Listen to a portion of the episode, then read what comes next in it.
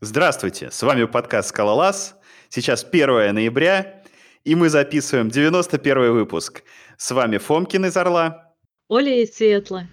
Евгений из Екатеринбурга. И Вадим из Казани. У нас очень хорошее настроение. Врач прописал новые антидепрессанты. Ноябрь. Э, прекрасная погода. И у нас сегодня веселый выпуск. Я прям чувствую энергию. То, что нужно. Ту же энергию. Вадим, я передаю... О, господи, Женя, я передаю тебе слово, потому что я не умею вести э, это самое подкаст, а ты умеешь. Да я тоже не умею, я как бы стараюсь просто.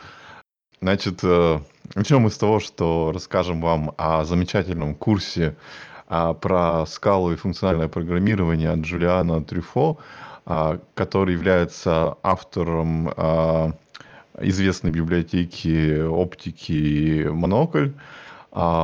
И он сделал курс, который ориентирован на новичков, но ну, вообще, в принципе, в скале, не то, что как бы новичков в функциональном программировании, но он в этом курсе пытается подкрыть как бы сразу две цели. Это изучение просто скалы, основ и изучение основ функционального программирования. То есть, чтобы как бы новый человек, который а, знакомится, сразу а, пошел в правильную сторону, не пытался а, программировать на Java на скале. А, и, а, собственно, он очень много сил вложил в этот курс и сделал его довольно как бы э, содержательным в плане того, что там э, подача материала делается так, что, во-первых, есть э, упражнения в виде кода, которые, ну, как бы по разным темам разбиты. Конечно, есть там как бы текстовые статьи, но э, суть такая, что вот есть упражнение кода, есть как бы тесты, которые их проверяют, но кроме этого есть э, отдельные видяшки, которые показывают а, отдельные этапы а, написания решения вот этих задач. То есть не просто а, что тебя бросили в поле и сказали, вот ты, есть такая задача, ты ее реши, и тест пройдется. А как бы есть несколько, несколько видео, которые поясняют тебе разные этапы решения этой задачи вот в, ну, в рамках конкретной э, функции или там куска кода. И это похоже на какое-то парное программирование. Вот. Ну и кроме этого, там, конечно, есть какой-то комьюнити а, в Slack, которое помогает а, тоже с решением каких-то проблем, если возникнут. И, а, ну, выглядит так, по крайней мере, что это а, курс, который достоин а, внимания для тех, кто решил поизучать и кому а, показалось, может быть, мало того, что рассказывают а, на курсере, а, и хочется более подробно. И, а, насколько я понял, а, он а, заинтересован в том, чтобы а, курс проходили, э, хоть он и на английском, люди из русскоязычного сообщества. И поэтому а, попросил наш, нас рассказать об этом курсе.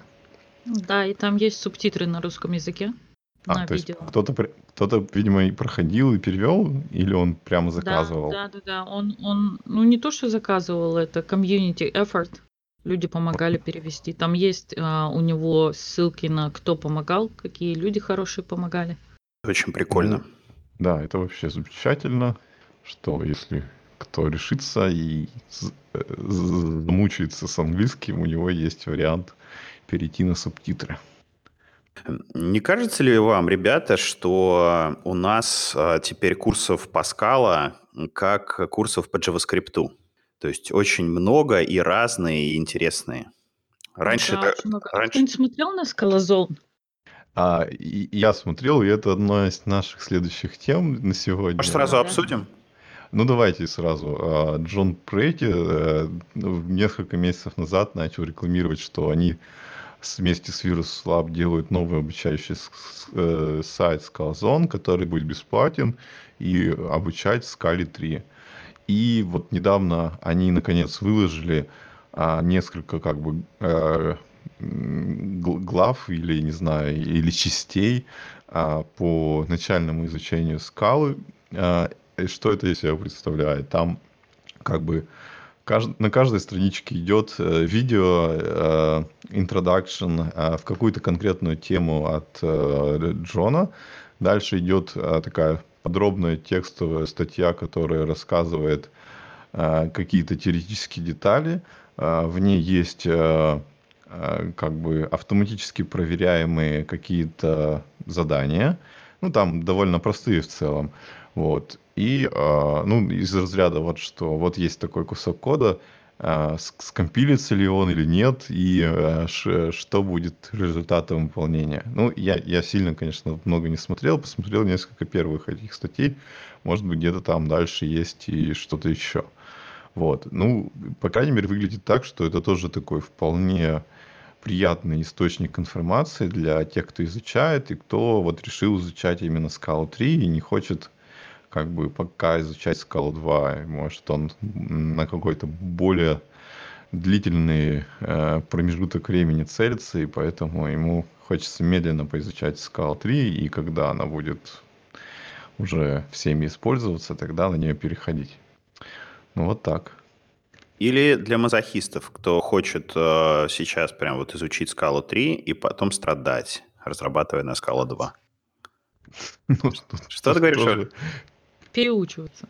Ну, даже не в этом дело, просто там же много очень вкусных фичей, которых нет скала 2. И потом, когда ты пишешь на скала 2, ты такой думаешь, блин, вот, вот сейчас бы мне скалу 3, ну дайте же уже.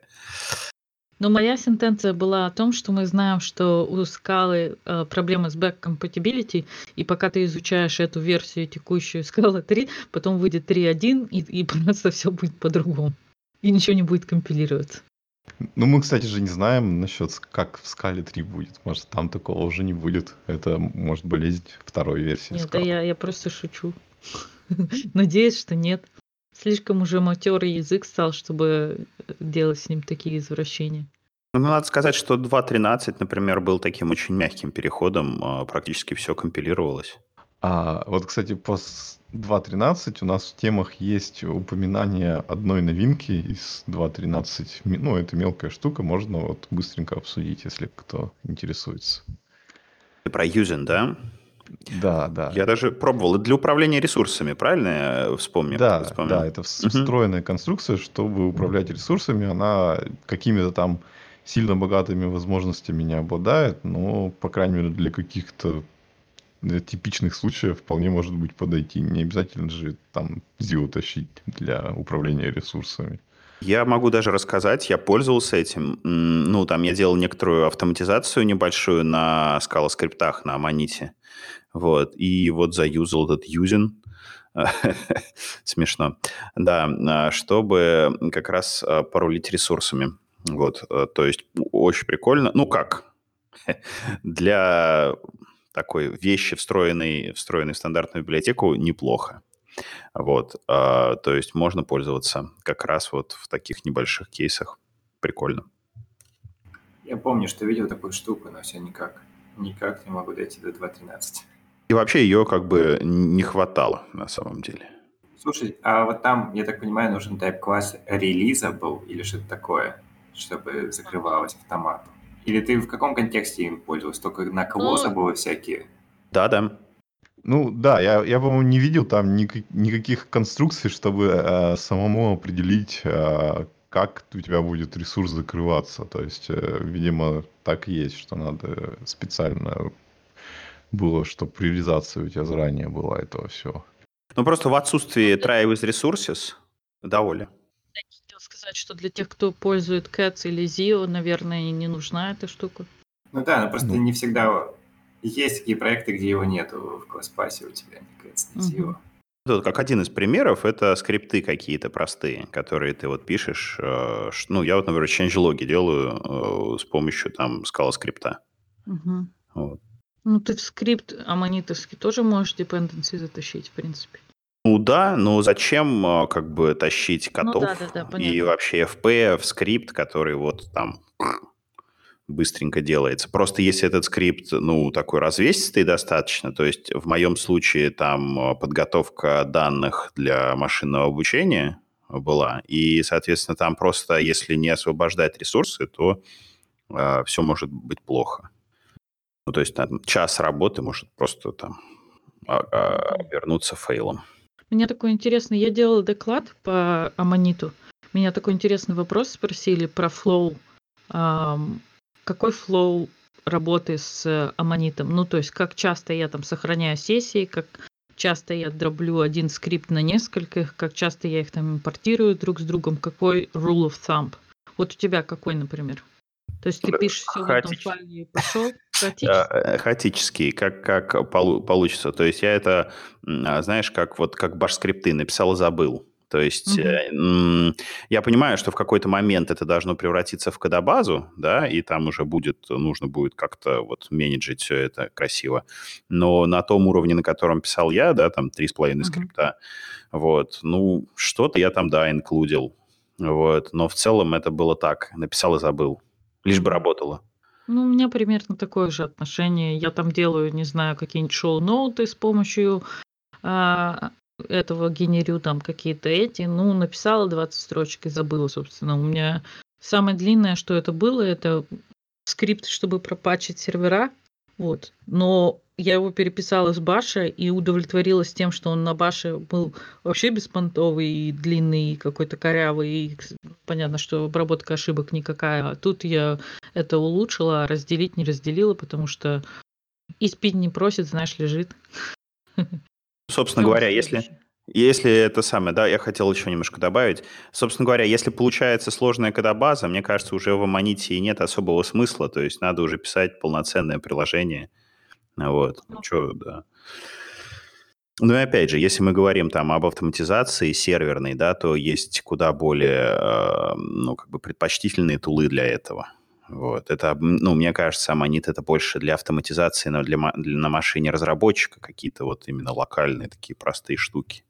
Вот, а сложные штуки, мне кажется, это для этого есть там Ansible. А мне кажется, Лихайо с тобой не согласится, потому что он это писал именно для того, чтобы на серверной части что-то делать. И он занимается как раз автоматизацией и всякой такой фигней, апдейтами а, скалы в Databricks, где там миллионы строк кода. Ну, как бы у него может быть, конечно, свое мнение по этому поводу. Ну, как бы сейчас Industry, industry Standard DevOps это как бы декларативный подход, а монит императивный на 100%. Mm-hmm. Мне кажется, это, ну, ну, это, ну, знаешь, как пользоваться там антом, когда есть Maven, да, там. Maven. Да. Вот что-то в таком духе. То есть, ну, как-то устарел, устарел такой подход для автоматизации именно массовой. У меня был какой-то прикольный проект, в котором до этого пользовались Антом, а потом, чтобы апгрейдиться, заапгрейдили сразу до Грейдла, а не до Мавина, потому что из Грейдла можно антовские таски запускать. Ну да, кто же будет пользоваться Мавином, когда есть Грейдл? Ну, подождите, в Мавине тоже можно запускать антовские таски. Более того, да? там, там можно, там есть э, в Maven э, там Groovy плагин, э, на котором можно, ну, как бы писать, писать код на Groovy и как бы прям внутри XML. И все хорошо. Такой градул на коленке. Ну, так, так и было, да, то есть, собственно говоря, Maven, он же такой очень, как это называется, дубовый, да, дубовый. А, все проекты на Maven похожи как а, братья-близнецы, и это как бы большой плюс и большой минус. То есть ну, ты точно разберешься со, со сборкой, если тебе попался майоновский проект, хоть сколько он был бы большой, но ты точно разберешься, что там сделано. Вот. А с другой стороны, это как бы мешало гибкости. Вот. И чтобы гибкости этой достигнуть, нужно было писать Maven плагины. И чтобы Maven плагины не писать, было вот этот вот э, такое скриптовое расширение, с помощью которого можно было все подергать. Такие ad-hoc плагины. Угу. Что-то у нас какой-то разбор полетов пошел. Ну, ничего плохого в этом нету. Поехали дальше? Давайте, да, следующая тема – веб-сфера. Какая веб-сфера? Ты о чем? Спринг, Спринг. Какая веб-сфера? Конечно, никакой веб-сферы. Все давно а, пользуются Спрингом. А, что там? А хотя нет, это же вообще ортогональные вещи, да? Я, я не знаю. Можно э, запускать спринт на веб-сфере? Наверное, да. Веб-сфера — это же этот самый application сервер, а Spring — это фреймворк. Точно. А, ну, в общем, я предлагаю... Джети, Джети, как... пацаны, Джети, все, я вспомнил. А, Оля, Женя, с вас, ну, с вас по словечку и пойдем вернемся к нормальному. К Да, я, я типа предлагал там какой-нибудь джибос или еще что-нибудь. Да нет, я шучу. В общем, а, там, а, значит, вышло обновление Scala Native, которое наконец поддерживает Scala 2.12. А, и вот, в общем-то, не знаю, кто-нибудь из вас за последний год пробовал Scala Native для чего-нибудь? У меня даже есть книжка по Scala Native. Я пробовала пару упражнений, но это не считается, потому что я там Hello World и все такое от Ричарда Вейлинга. Ну вот мне непонятно, насколько там продвинулось вот с а, многопоточностью и тому подобным. Как-то без этого не очень интересно смотреть. Поддержка Windows. Ну, в общем, это да, интересно. Э, Интересно вернуться к этому. Но вот последний раз, когда я смотрел Scala Native, это, конечно, было абсолютно неюзабельно. Вот, и 2.11 этот странный, который уже устарел много-много лет как. И отсутствие трейдинга, и отсутствие поддержки Windows, что мне кажется вообще дико. Совершенно, блин, зачем пилить свой garbage коллектор, когда нет таких, э, ну, элементарных вещей? Вот, то есть, ну, явно с, менеджмент, с менеджментом этого проекта что-то не то. Вот, и, как бы, мне кажется, всерьез рассматривать Scala Native не стоит. Ну, они же обещали, что найдут нового чувака, кто будет пилить. Но это должна быть группа, это группа чуваков, ру- группа чуваков под руководством компетентного руководителя. И вроде один из них должен был быть этот э, автор Scala.js. Ну, как минимум, я вижу в том реквесте, что он в ревьюверах, а реквест от какого-то нового, нового чувака из EPFL. Ну вот наняли этого чувака, а э, Себастьян, э, собственно, руководитель проекта. А, ну, ну вот, кстати, написано, что он типа а, студент в EPFL. Ну, не студент, а типа ассистент доктора. Вот так вот написано. Защитится и уйдет, как обычно это бывает. Ну, может, он успеет довести до какого-то более вменяемого состояния. Типа как вечные экспериментальные макросы. Не, ну как. Scala.js. Scala.js же нормально сделали. Ну, дело, дело понимаешь, в чем? А, Scala.js была нормальная еще пять лет назад, то есть уже тогда она была хорошая. Вот. И, ну, как бы Себастьян ее еще тогда пилил. То есть он задержался в EPFL. А вот Бурмак, например, не задержался. Вот. И вообще в Scala мире не задержался. И макросы как бы, ну, стагнируют в 2.12. Да ничего не стагнирует, не знаю. Ничего не От развивается. Бурмака просто импакт невероятный. Импакт Просто невероятный. бомбический. С- э, Он, я он ушел, а я без него согласен. все будет работать. Я с тобой согласен, но, блин, это вечно экспериментальная система с кучей костылей, подпорок. Ты писал макросы же? Наверняка. Ну, ну я считаю, Ну что вот это в нормально. тройке тебе сделают другие макросы. Да. То есть, Блин, мне кажется, на вообще в тройку целом Мы на нечестно. тройку перейдем очень не скоро, ребята. Не скоро. Не верю. Не, не вот, верю. нет, я... Ну, через год где-то, через год. Давайте я скажу Понимаешь, так. далеко Подожди, не все Полкин, перешли на подожди. 2.13. Далеко не все перешли на 2.13. Я тебе точно говорю. Ну, ну, это я согласен, да, что некоторые только-только на 2.12 успели перейти. Но все равно люди уже где-то через год начнут активно переходить на Scala 3. На самом деле, вот история с макросами, мне кажется, очень странной. Какого черта вообще их так долго просто держали под маркером экспериментал?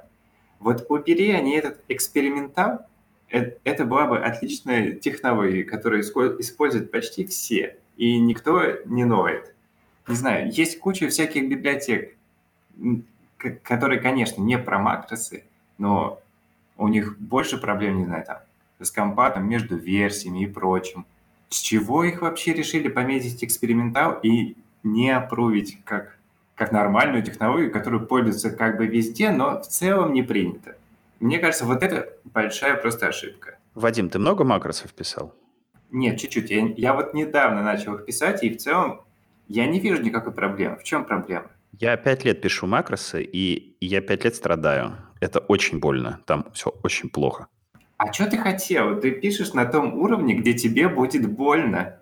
Нет, Тебе не нет, так не должно быть. легко. Нет, мне не должно быть больно. Я, стар... я гуманист, я вообще сторонник того, чтобы все было хорошо, никому не было больно, и все были э, счастливы, насколько это возможно.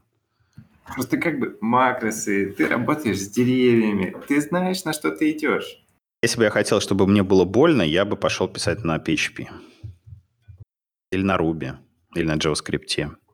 Но я пишу на Scala как раз потому, что не хочу, чтобы мне было больно. Просто мне кажется, ситуация, допустим, вот мы в третьей скале, да, даже мы на нее переехали, там говорят, макросы заадопчены, э, галочка поставлена, все нормально, можете пользоваться, боли будет не меньше. А, смотри, вот, а, вот этот флаг Experimental ограждает а, а, макросы от, как это сказать, от а, псих, э, от а, нату, нормальных чуваков, как это называется, натуралов, натуралов. Вот есть, ну, в общем, нормальных людей, вот. А, а, от маглов, вот, от маглов. Ограждает от маглов. Вот. А, если... Ну, у меня бомбит. Вот. А представляете, как будет бомбить у массового пользователя? Вот. То есть бомбит у меня, бомбит у Джона Претти, бомбит у э, Майлса Сабина, бомбит, бомбит еще там у 10 человек, которые пишут на макросах. А вот. Ну, Толя, ты пишешь на макросах? Нет. Женя, ты пишешь на макросах? Э, можно сказать, что нет. Ну вот. Пару раз писал, но как бы, э, как бы ос- особой нужды в этом не испытываю. Почти никто не пишет, поэтому никого не бомбит. А почему никто не пишет? Потому что флаг экспериментал стоит, наверное. Вот, так и есть. Просто я не знаю, может быть другой флаг, как бы, который предупреждает, что это не эксперимент. Агли. Возможно, Агли. у тебя будет бомбить. Агли. Ну, ну да, это, кстати, я помню, когда я изучал типа э, Lisp, там везде во всех статьях вот прямо как бы ты начинаешь изучать, и тебе прямо, ну не знаю, там на третьем абзаце говорят, вот у нас есть крутые макросы, это такая типа счастье, и ты ими можешь размахивать везде, и все у тебя будет круто с макросами. И ты сразу начинаешь задумываться, как тебе их использовать, как что. И вот если бы у нас вот эти все новые курсы, например, посвящали третью главу макросам и всякие тебя как бы мотивировали их использовать, то, наверное, как бы ты почти в любом коде тогда встречал бы примеры этих макросов. Ни к чему это. Ни к чему. Маглы не должны знать о магии.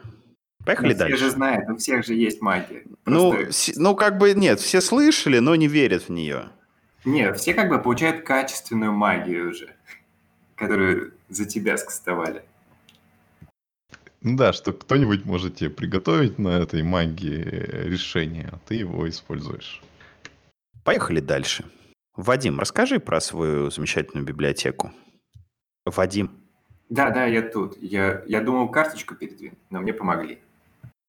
Я даже не знаю, коротко или, или долго. Коротко или долго. Давай долго. Ты расскажи нам историю создания библиотеки для начала. Сейчас, а как вы вообще, давайте определимся, кто как относится к Диаре? А при чем ну, тут мы? Ну, давай я скажу свое отношение. А, вот мне кажется, что он э, очень нужен для э, тех проектов, э, в которых э, как бы развитие такое очень хаотичное. И если нету никакого DI, то код никак не, не стру... как бы нет никакой мотивации у людей структурировать код, и потом его невозможно не тестировать, и очень сложно вообще как-то его конвертировать в какой-то нормальный. То есть это как бы такое средство, которое помогает людям просто как бы модулизировать код. А, ну вот, Жень, а, слушай, а в чем проблема делать то же самое, просто без инструмента, да, там через а, те же имплиситы или просто ручками вставляя, ну, как бы, зависимости? Проблемы нету, но обычно, когда как бы вот кто-то так делает, а, ну, как бы не все чувствуют мотивацию использовать этот же подход. А когда ты как бы используешь какую-то библиотеку, там есть какая-то документация, ты всем можешь просто как бы дать ссылку, вот у нас типа просто используется DI, и все такие, а, ну ладно, хорошо. Вот. А когда ты начинаешь типа делать это все сам, то тут сразу кто-нибудь, а я попроще напишу, и как бы так и пишешь. Ну и пошел нахрен на ревью называется. Ну это вот как бы, тут надо, чтобы был правильный процесс поставлен с ревью, а если этого процесса еще нету, то вот плохо дело. Ты, Фомкин, тебе нравится вот концепция? Ну, я, я во-первых, не смотрел. вот. А вообще... Концепция DI. Нет, я с концепцией DI давно как бы хожу. Э, здорово, замечательная вещь. Ну, как-то в последнее время почему-то я не пользуюсь DI. Вот, я... У меня не такие большие проекты, я пишу тут что-то свое, оно небольшое, вот, и мне норм управлять всеми зависимостями ручками, да, то есть у меня там, не знаю, 10 вьюх, там, не знаю, 20 сервисов, это все легко заменеджить ручками, вот, без всякой магии. Вот, и у меня в целом, я не, я не помню, когда я начал, может, я, я весной, ко мне пришла идея, я допилил вот недавно. У меня в целом такое же отношение к этой, к этой ну, всему DI было, что это, ну, какая-то хреновая магия которая нахер не нужна. Вообще непонятно, как, как, как она работает. Я, я, я проще руками. Ну вот потом, потом, я считаю, ушел виск, а у нас очень много, очень много использования гуиса. И это по историческим причинам, которые, вероятно, связаны с Фенатрой. А Фенатра построена на этих поганых модулях. И мне, при, скажем так, мне пришлось самому себе объяснять, почему DI это хорошо. Ну, потому что я с этим каждый день работаю, почти каждый.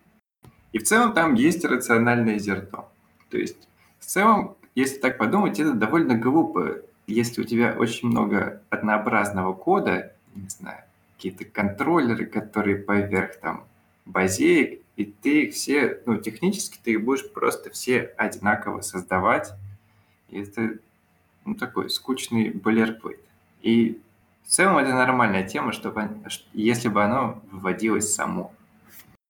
Плюс еще, получается, тогда весной этот, э, по-моему, Z-лейеры вышли, и все стали это обсуждать. Кто-то там даже, кто там, Скалак написал этот брошюру «Мастеринг Z-layers».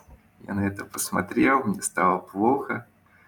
Вот, и я подумал, что наверное, типа должен быть способ попроще это все делать и, скажем так, более нативнее, что ли, для языка. То есть, то есть если э, легализовать DI и сказать, что это нормальная идея, то с моей стороны остается вторая проблема, что оно как-то криво-жопское, короче, сбоку языка вообще что-то инопланетянское.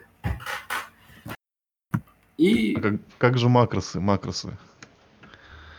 Ну, они все-таки, они рядом с языком. Ну, по моим ощущениям. Ну, а что, про библиотеку-то расскажешь? Да, и вот, и что-то я ковырялся, ковырялся, и пришла мне идея, как это выразить э, нативно как бы для языка, чтобы это было не, не что-то сбоку, а что-то такое родное прям. И пришел я к тому, что эту хренотень можно довольно интересно обернуть что-то в виде type-класса, короче. То есть, если, например, ввести э, вот такой type-класс с названием make, да, и у каждого ну, объекта, который ты хочешь, в принципе, можно инстанцировать, он обладает вот таким инстансом make, который описывает, по сути, как он будет запускаться. То есть, не знаю. И если он зависит от каких-то других, получается, тоже объектов, то, по сути, э, получается стандартный имплиситный энкодинг. То есть, э, например, ты пишешь э, как шоу для опшена, да, то ты сначала просишь шоу для type параметра, да, а из него уже выводишь шоу для более для опшена. Или как с этими, то же самое, энкодеры сюрсевские, вот как мы пишем, да, описываем, например, сначала инстансы для низлежащих, и из них уже выводятся более большие структуры. Собственно, здесь ровно такой же принцип, типа ничего нового, как на самом деле мы и описываем тайп-классы, ничего, ничего другого-то выдумывать не надо. Но есть один минус был, это имплиситы очень сложно понимать, что произошло, типа почему он не выводится. И я немножко подхачивал, и вот поэтому написал один макросец, который дает возможность э, продебажить и полностью вывести, допустим, что, не знаю, там в самом начале у тебя там не хватило инстанса такого-то класса, и это будет видно и в целом понятно. И тогда это решает проблему.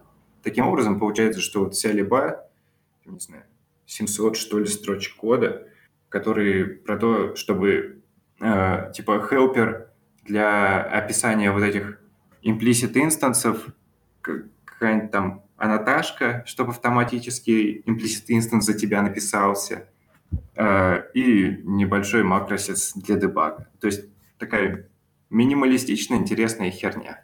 Вот. Понятно, прикольно. А я вот тут вспомнил, я пять лет назад писал э, свои э, dependency injection, и называлась библиотека... Как вы думаете, как она называлась? Орел? Нет. А, я подумала про Blitzkrieg. Нет. Что просто инжектор? Да. Вот.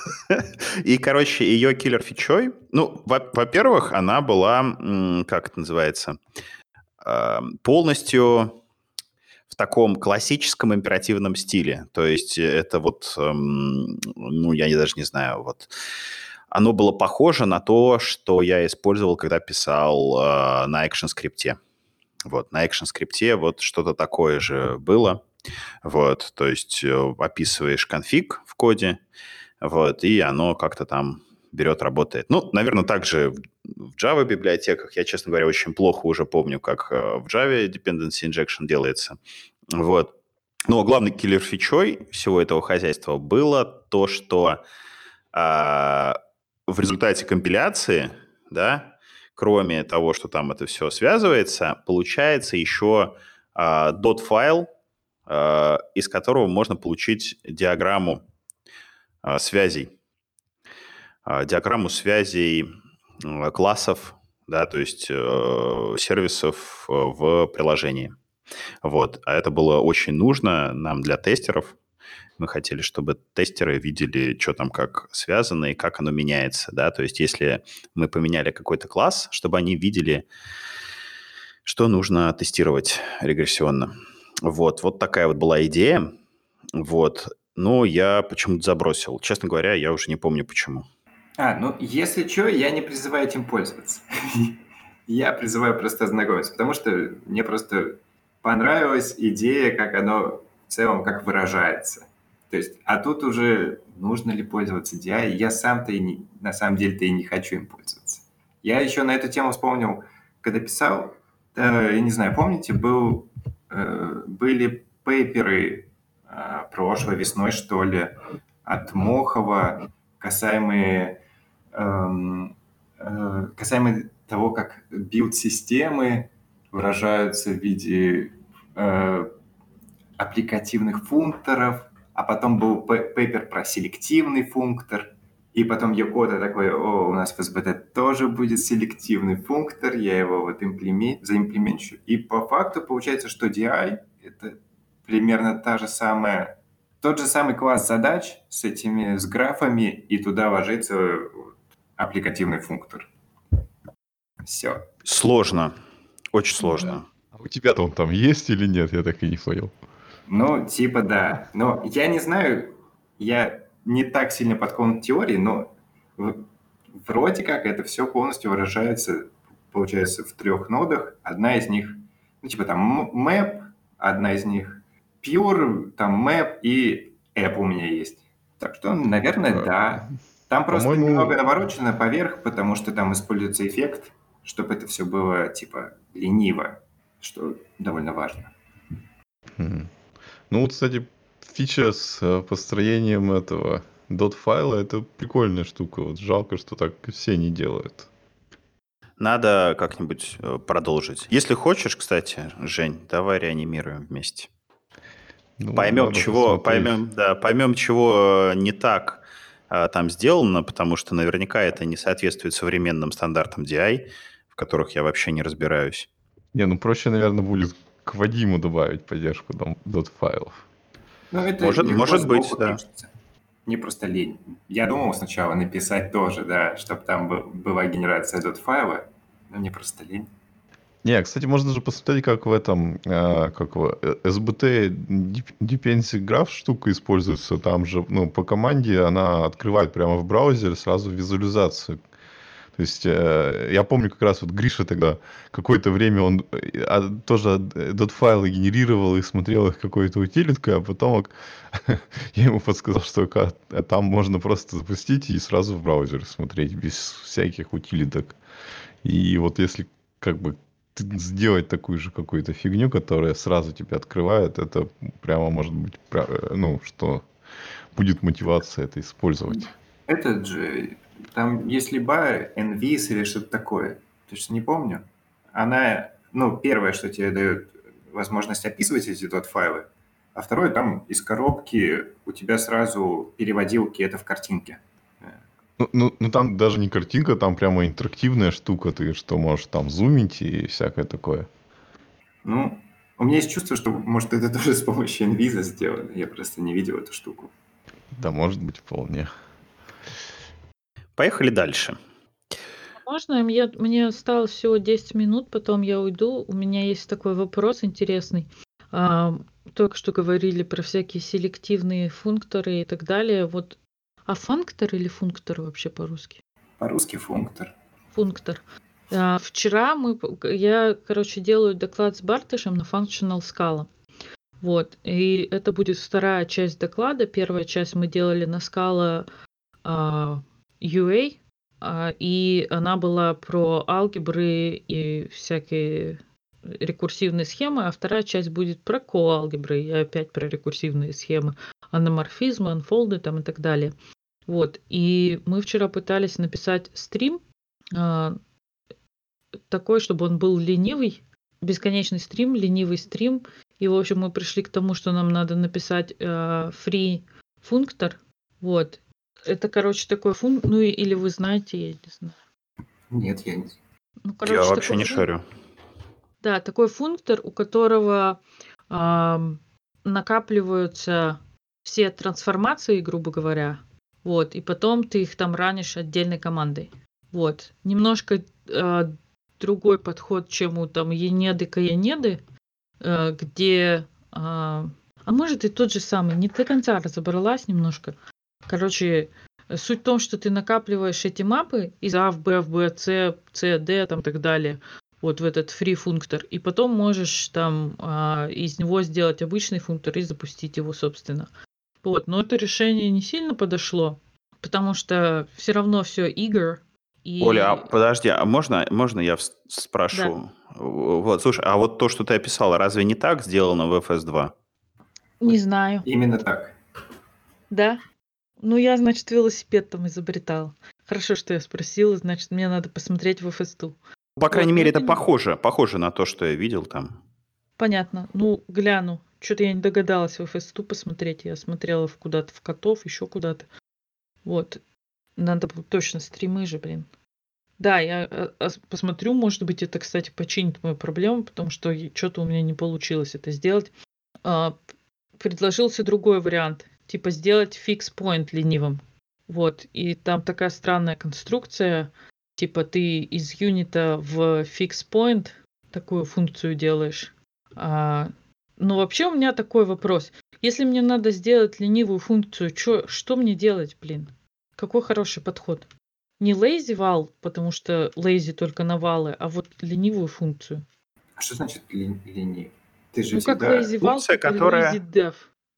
Функция, которая возвращает отложенный результат. Да, то есть да, да, да, результат, да, да. который а, вычислится когда-нибудь потом. А, ну, смотри, вот я э, пользуюсь обычно, ну, возвращаю как бы delayed э, какой-нибудь f, да, то есть, ну, delayed mm-hmm. EO. Вот. Ну, обычно, если это, ну, как бы касается стримов, то я делаю именно так. То есть, э, ну, когда вот я, например, э, хочу сделать... Ну, вот, например, у меня есть Королев стримы, это внутренние стримы mm-hmm. Королева. Вот. Mm-hmm. Там, собственно говоря, если я хочу сделать, э, ну, там, ну, создать новый а, лист, да, о, создать новый стрим, в котором будет там, например, 1, 2, 3, 4, 5, mm-hmm. это, ну, как бы создание stateful стрима в delayed.io. Вот. То есть и каждый mm-hmm. раз, да, это будет ну, с каждым запуском это будет просто, ну, вызов этой функции. То есть, а так это, ну, обернутый эффект. Вот. Ну, мне кажется, это вполне такое А, легальное обер- решение. а- обертку ты сам написал или взял откуда-то? Ну, это произвольный I.O. Произвольный I.O. Просто, Ну, с такой видишь, же у меня для доклада мне надо это в три строчки написать в идеале. А Ну, они, так они- ты можешь ввести структуру любую, которая имеет э, функцию, ну да, если она у тебя без параметров, если она уже применена, но отложена получается, и сделать ее, ну как бы конструктор с этим, с by name параметром и все. Ну вот, меня этот by name параметр, собственно, и раздражает. И неужели это единственное, что можно? Кстати, всегда удивляло, что в стандартной библиотеке скалы Может, не нет... раздражает, не знаю. Я просто не уверена была, что это правильный вариант писать с by name параметром. Ну если типа ты уже полностью ее применил, то да, не- нет никаких вариантов. Мгм. Ну, либо заставлять всех писать э, функцию там unit в что-то там, чтобы лямбду пихали. Мгм. Меня всегда, кстати, удивляло, что в скале нет а, встроенной мемоизации, Ну. вот, и а, вот такого какого-нибудь типа lazy, чтобы можно было lazy по значению передавать. То есть не lazy val, а прям lazy объект. Да, согласна. То есть оно напрашивается, и порой Вообще. нужно, да. И приходится костылить что-то свое. Да, но вообще это было интересное э, упражнение. Пишите свои фри-функторы. Ладно, я, ребята, мне надо бежать. Пока. Дела. Пока. Пока. Ну, пока тогда. Давай. Рады были тебя слышать. Да, я тоже рада была. Все, пока. А, предлагаю тогда там обсудить небольшую статейку. Мы в прошлый раз говорили про то, что в СБТ начали делать а, такой удаленный кэш. И вот выложили статью про то, как можно попробовать этим пользоваться. А, собственно, там а, основная суть, что а, вместо кэша пока используется Maven репозиторий. Ну, вместо того, чтобы делать какой-то сервер, в котором это все там как-то лежит, делается Maven репозиторий и используется Bintray. А, собственно, там как бы сделали специальный а, плагин для SBT, который а, позволяет там держать кэш. И, в общем, чтобы поиграться, надо завести а, специально как бы репозиторий вот для кэша отдельно от своего проекта. Все там настроить всякие credentials и тому подобное.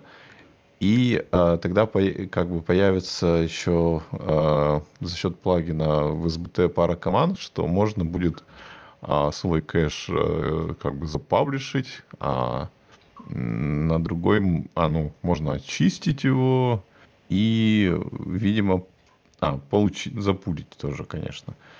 Вот. И, насколько я понял, там пока это все как бы реализовано немножко костыльно, что используются гитовые хэши для того, чтобы как бы понять, какая дата. И там как бы один из основных челлендж- челленджей, что когда мы так кэш делаем, надо, чтобы как бы а, ну вот даты всякие кэшей, они совпадали там между системами. И поэтому как бы, ну, простое решение это использовать гид. А, но потом, конечно, им надо как-то по-другому это все сделать. А, ну и вот получается, что и как бы решение есть базовое, можно играться, если кому это важно. Вот. Я И там, когда кстати, в прошлом году... про О, Базель да-да, еще, прости. что он- они это, а, возможно, как бы заюзают как бы Базель именно для вот этой функциональности, как типа, ну, э, хостить, по сути, э, э, вот этот кэш, что, возможно, им как бы, ну, не надо будет свое все писать. Я в прошлом году пытался сделать из SBT Bazel. Вот. Ну, в каком-то смысле. А Ну. как ты это пытался сделать? Ну, костылями пытался прикрутить э, вот такие вот ремоут кэши. Типа на каждый артефакт, что ли? Да, на каждый артефакт я, соответственно, делал, ну, на каждый модуль, да, то есть вот у меня есть модули, э, например, там 50 модулей, вот, и чтобы каждый раз заново их не собирать, если они за, не заинсталлены там, в Maven. Ну, короче, вот они не меняются, и на машинах разработчиков они меняются, в общем, исходники одни и те же, зависимости как бы, ну, не меняются, ничего не меняется, вот. И идея была такая, то, что просто брать хэш от исходников, и никаких проблем с датами. Вот, то есть я беру хэш от исходников, и у меня, соответственно, получается такой вот э, зипчик с класс-файлами закэшированными. И когда я перед, ну, перед компиляцией просто беру кэш, хэш от исходников, если, ну, как бы такой хэш находится в, храни, в хранилище кэшей, то, соответственно, я его забираю оттуда. И, соответственно, ну, как бы подменяю то, что лежит в таджет. таджет. Вот, то есть формирую таджет. А, ну, сделано это было так, что перед компиляцией тупо выполнялся вот этот алгоритм, да, сделать хэш исходников, посмотреть э, в кэше, вот, и подложить. Вот. Ну и оно работало, если что. Вот. Там проблемы были именно с самим СБТ, то, что не все так просто. Там, в общем, приходилось костыли писать, и эти костыли не всегда работали. Вот. И в чем, какие могут быть проблемы с датами? Зачем вообще даты нужны? Не, ну подожди, у тебя тоже неправильный способ. Почему? А, Можешь а, Ну, там ты исходишь только от исходников. Тебе нужно исходить еще от dependency, от... Какая разница-то? Что, что dependency? У меня класс-файлы. У меня класс-файлы получились. Что dependency? Ну, dependency, ты dependency, с какими-то дипсами. Dependency у меня тоже брались, насколько я помню, если что. Вот, то есть если dependency лист изменялся, то и это самое хэш менялся. Плюс, возможно, опции компиляции. Опции компиляции я не учитывал, это точно. Не, ну, понятное дело, у меня был прототип, вот, прототип в виде... Да, для прототипа да, норм. Да, вообще. для прототипа это норм. Но я не, все еще не понимаю, при чем тут даты. Ну, может быть, я что-то там подзабыл, пока вспоминал. Может быть, там просто хэши, не знаю. Ну вот я в той статье просто Ctrl-F сделал date, я не могу найти, ну, то, что я код написал. Но он, я не, не сказал, что он супер понятно написал, как это все работает. Я вижу только гитовые хэши. А, ну, вот он там пишет в самом начале про таймстампы, в, сам, в самой второй строчке текста. В общем, надо читать, разбираться. Пока не очень понятно. Может быть, э, считается, что взятие хэшей от исходников – это долгая операция? А, э, это он, вообще он говорил еще про Zinc. Вот у Zinc, по-моему, что-то есть именно касаемо таймстемпа, потому что я сегодня запустил проект, который не запускал, э, не помню сколько, месяца два. И у меня получилось так, что у меня там есть эти сгенеренные сорцы, и он мне не генерил, получается, сорцы не триггерились, потому что они были сгенерены, а Zinc мне говорил, что я типа не вижу этого при компиляции. И мне пришлось перетриггернуть, и тогда вот все заработало. Может, там что-то вот в Зинке есть как раз с, временем. Ну, короче, это не о самом, я думаю, как caching в SBT работает.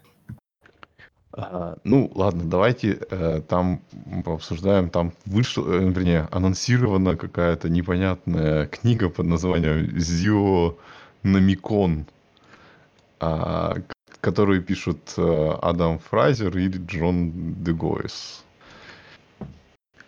А, и, в общем, обещают, что это будет э, книга, которая расскажет все, как сделать э, скалируемые тайпсейф и конкурентные приложения на Zio. А, и можно типа даже купить ранний доступ к этой книге. Главное, что это affordable. Affordable. Я вот сейчас вот смотрю сайт, и тут вот прям affordable. Да, и там пишут, что, в общем, и про ошибки, и про ресурсы, и про стриминг, и про архитектуру, и, в общем, про все, про все.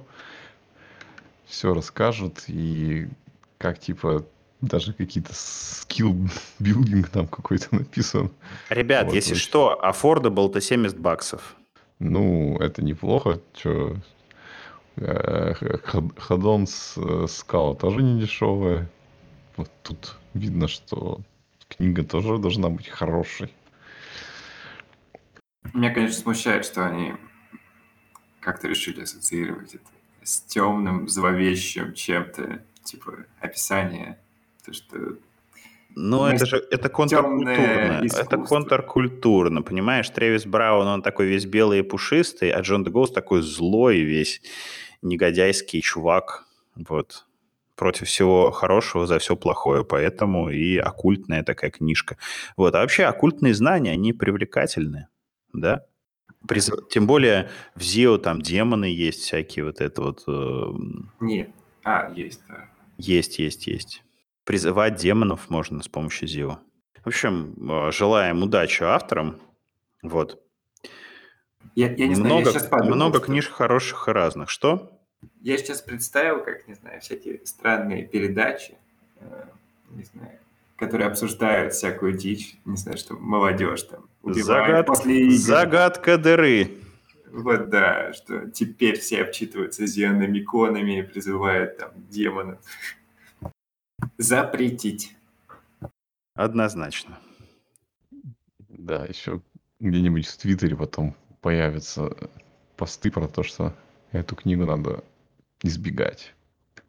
Ну, раз уж мы заговорили про книги, там э, вот э, книга Ханон Сонскала, которую Лихаю написал, она была сама по себе, а сейчас он выложил на GitHub исходники упражнений и, в общем, э, какую-то систему билдов этих упражнений. И, в общем, если кто как раз по причине того, что цена доступная у этой книги, не хочет как бы за нее платить, а хочет поизучать только упражнения, то появилась такая возможность. А зачем перетащили Зио в Тудискас обратно? Я не знаю, наверное, по ошибке, как обычно. Что ж, может быть, будем потихонечку сворачиваться? Или мы хотим еще что-то обсудить? Ну, у меня тут был один как бы вопросик. Я тут на... Сейчас, секунду, перетяну. А, в общем, таки... неожиданно столкнулся с таким мнением, что а, если мы пишем а, stateful приложение, то Scala может быть не очень подходящее решение, потому что как бы stateful приложение вроде лучше писать в императивных языках. А в связи с этим я подумал, подумал, и какие вот есть у нас э, решение, чтобы такие приложения писать. Э, а как бы, по сути, главным таким флагманом у нас является АКА с ее всякими там АКА Persistent и, и просто как бы с самой концепцией акторов, что можно типа стейт размазать там на много частей и как бы его как-то менеджить. Есть эти стейт машины там, баки и всякое такое. А, но вот если мы хотим вне, вне Аки писать, то как бы вот я хотел спросить ваше мнение, какие у нас есть инструменты для создания как бы приложений, которые вот э, завязаны очень сильно на свой стейт. Например, ну, они как бы контролируют э, стейт какой-то внешней штуки, которая как бы ну, не может быть где-то в базе этот стейт хранить все время, а он должен быть как бы такой почти реалтаймовый, и нужно его именно в приложении держать. Ну, Zio тот же, например. Monix тот же. Там есть инструменты для работы со стейтом. Ну, в принципе, да, да, все правильно. Typed акторы просто прекрасные. То есть э, Aka Typed очень хорошая библиотека, ну, мне так кажется. Я на ней э, писал несколько stateful приложений, и мне понравилось. Вот. То есть это действительно очень здорово. По крайней мере, по, по, по сравнению с, руч, с ручным управлением стейтом, когда у тебя там есть класс, в нем есть какие-то три, три мапы или вары. Вот. Ну, как, ну, то есть явно typed акторы куда приятнее по сути, они позволяют выражать то же самое в функциональном стиле. Очень красиво. Ну, ну ты же не да. пытаешься тайп детекторы все-таки ради одного класса с тремя мапами. Ну, знаешь, ну, если это stateful приложение, оно обычно пронизано, да, стейтом, то есть в нем Да, то есть там обычно как много именно что очень-очень сложный какой-нибудь стейт, который зависит еще на несколько каких-нибудь систем, и надо как-нибудь там принимать решения в зависимости от них, и еще куда-нибудь что-нибудь пушить, и, в общем, как бы обычно это не на один классик точно не это не укладывается. Честно, я бы хотел библиотеку, которая была бы похожа на тайпе-такторы, вот, с одной стороны, а с другой стороны, она бы э, оперировала эффектами, да, то есть ну, тайпе-такторы, они как бы про юнит, вот, они про обновление стейта и про возвращение юнита, вот. А здорово было бы, чтобы, ну, здорово было бы, если у нас была бы все так же, как в тайпе-такторах, только вместо, соответственно, вот, вот этих вот функций, которые с эффектом, вот, но, ну, в общем, здорово было бы, если бы у нас все это было на эффектах. Так это вот. же есть. Кто? Где? Стримы. Где? В тайпе-такторах стримы? Где-то там Нет. видят стримы? Не, просто стримы. Не знаю, вот FS2. Вот то же самое. Ну, то, Ну, только ты нет. описываешь. Но нет, нет, у тебя почему? нет. У тебя, ты понимаешь, в чем дело? У тебя в конечном счете все сходится, э, сводится к тому, что у тебя есть какая-нибудь штука типа рефа. Понимаешь? И ты изменяешь стейт с помощью рефа. А можешь не рефом. Ну, если у тебя задача как бы э, лионеризировать, ну, короче, выпрямить поток э, этих ивентов, которые поступают, у тебя подходит стрим. Если он будет как бы, ну, если ты гарантируешь, что не больше одного, одной мисаги в один момент. Ты можешь его как бы сворачивать, понимаешь, какой-то свой стейт, и потом уже на, на основании вот этого стейта в момент свертки, ну, делать что-то, что ты хочешь. Нет, я хочу переходить между разными состояниями и менять логику в зависимости от стейта. Вот что важно. В акторах это самое главное важно. важно. То есть менять behavior в зависимости от а, того, какой стейт у меня есть. Ну да, там как бы в самых в обычных акторах старых там вот бико- биком самая простая Там, была биком, штука да. для этого. Ну и новые акторы, они также. То есть у тебя после того, как ты обработал сообщение, ты возвращаешь а, функцию с новым behavior. Вот. Не, ну вот чисто вот в таком использовании, как вы пишете, а чем это отличается от стрима? Ну, я, честно говоря, не специалист там в том же FS2. Вот, м, можешь объяснить? Вот э, мне пришло сообщение, я его обработал. Да. Вот. Теперь я хочу изменить способ обработки. Тут же. Я его обработал, мне пришла единица. Теперь я хочу в случае, если мне... при- э, смотри, вот как было. А, пришла единица. Если пришла единица, я хочу отправлять а, привет. Но если мне в следующий раз придет единица, я хочу отправлять... А, а что ты мне прислал единицу? Иди в шопу. Вот так. Вот, там, ну, по крайней мере, в FS2 есть э, аналоги, не знаю, accumulate или fold, но когда у тебя сигнатура функции, которую ты описываешь, ты вводишь некий state, э, у тебя функция принимает э, input плюс state, и ты возвращаешь state. Ну, и- и- можешь с эффектом его вот вернуть. Ну, то есть вот так ты можешь это делать. Подожди, а если еще тебе, вот кроме у тебя есть вход, входные вот эти сообщения, которые тебе через стрим с- с- э, шлют, но ты хочешь еще менять это поведение не только от этого, но из, из, из э, внутренней какой-нибудь фигни. Типа там, например, у тебя бежит какой-нибудь таймер, если там наступил следующий час, тебе тоже надо поменять поведение. А Мер- таймер event, мержить стримы. да. Мержить Да. стримы надо. Но это как бы ну, не, не очень. Это иногда, иногда хочется завести таймер во время... э, во время, то есть, смотри, вот у нас пришла единичка, и после того, как пришла единичка, мы теперь хотим а, постоянно класть двойки. Вот. Постоянно имитить двойки. Ну, в общем, короче, Нет, технически то же самое. Визуально, конечно, это не тот же самый DSL, который ты получаешь. Но Технически не тот же самый. Как, Вот. как, как я теперь начну имитить двойки? Как мне это заскедулить? Как мне это не потерять? а, скидываешь эффект, который будет класть тебе двойки, А как я его потом отменю? а у- ты можешь сохранить в своем стейте. Ну, так же, как ты это и делаешь в акторах. Сохраняешь в стейте, Что я сохраню в стейте? F? а, ну, способ отмены, Мгм. cancel токен какой-нибудь, и по какому-то случаю ты остановишься. В акторах то же самое. Ты там у тебя эти set timeout или ну, какая-то такая хренотень. Ну, допустим, допустим, согласен. Хорошо. Но, конечно, ты не получишь чудеса актор рефов и посылания черт знает куда, вообще как угодно. Ну, ладно, в общем, понятно. Давайте тогда закругляться. А подожди, мне надо рассказать про вакансии. А, ну, конечно, погоди, давай, погоди, Вадим. Давай. Я еще хотел немножко вернуться к этой теме про, эм, значит, акторы и стримы. Я что-то вспомнил как раз вот в те же времена, когда я писал инжекторы, вот, я как-то в Scala -чатике задавал такой вопрос, типа, а нафига все эти акторы нужны, если мы можем просто рекурсивно э, во future flatMap, ну, как бы future flatMap делать и как бы менять стейт. Ну, в общем, такие акторы на фьючах. Вот. А ты потом написал какой-то актор или нет? Что? Какой актор? Актор на фьючах? Да, ты, ты какой-то гист написал, типа, вот... Нет, гист у меня был, это, это знаешь, что было? Это, а, о, господи, честно говоря, я не помню, кто автор, чуть ли не Виктор Кланк. Виктор Кланк у себя выложил гист, типа там, система акторов на 20 строчек.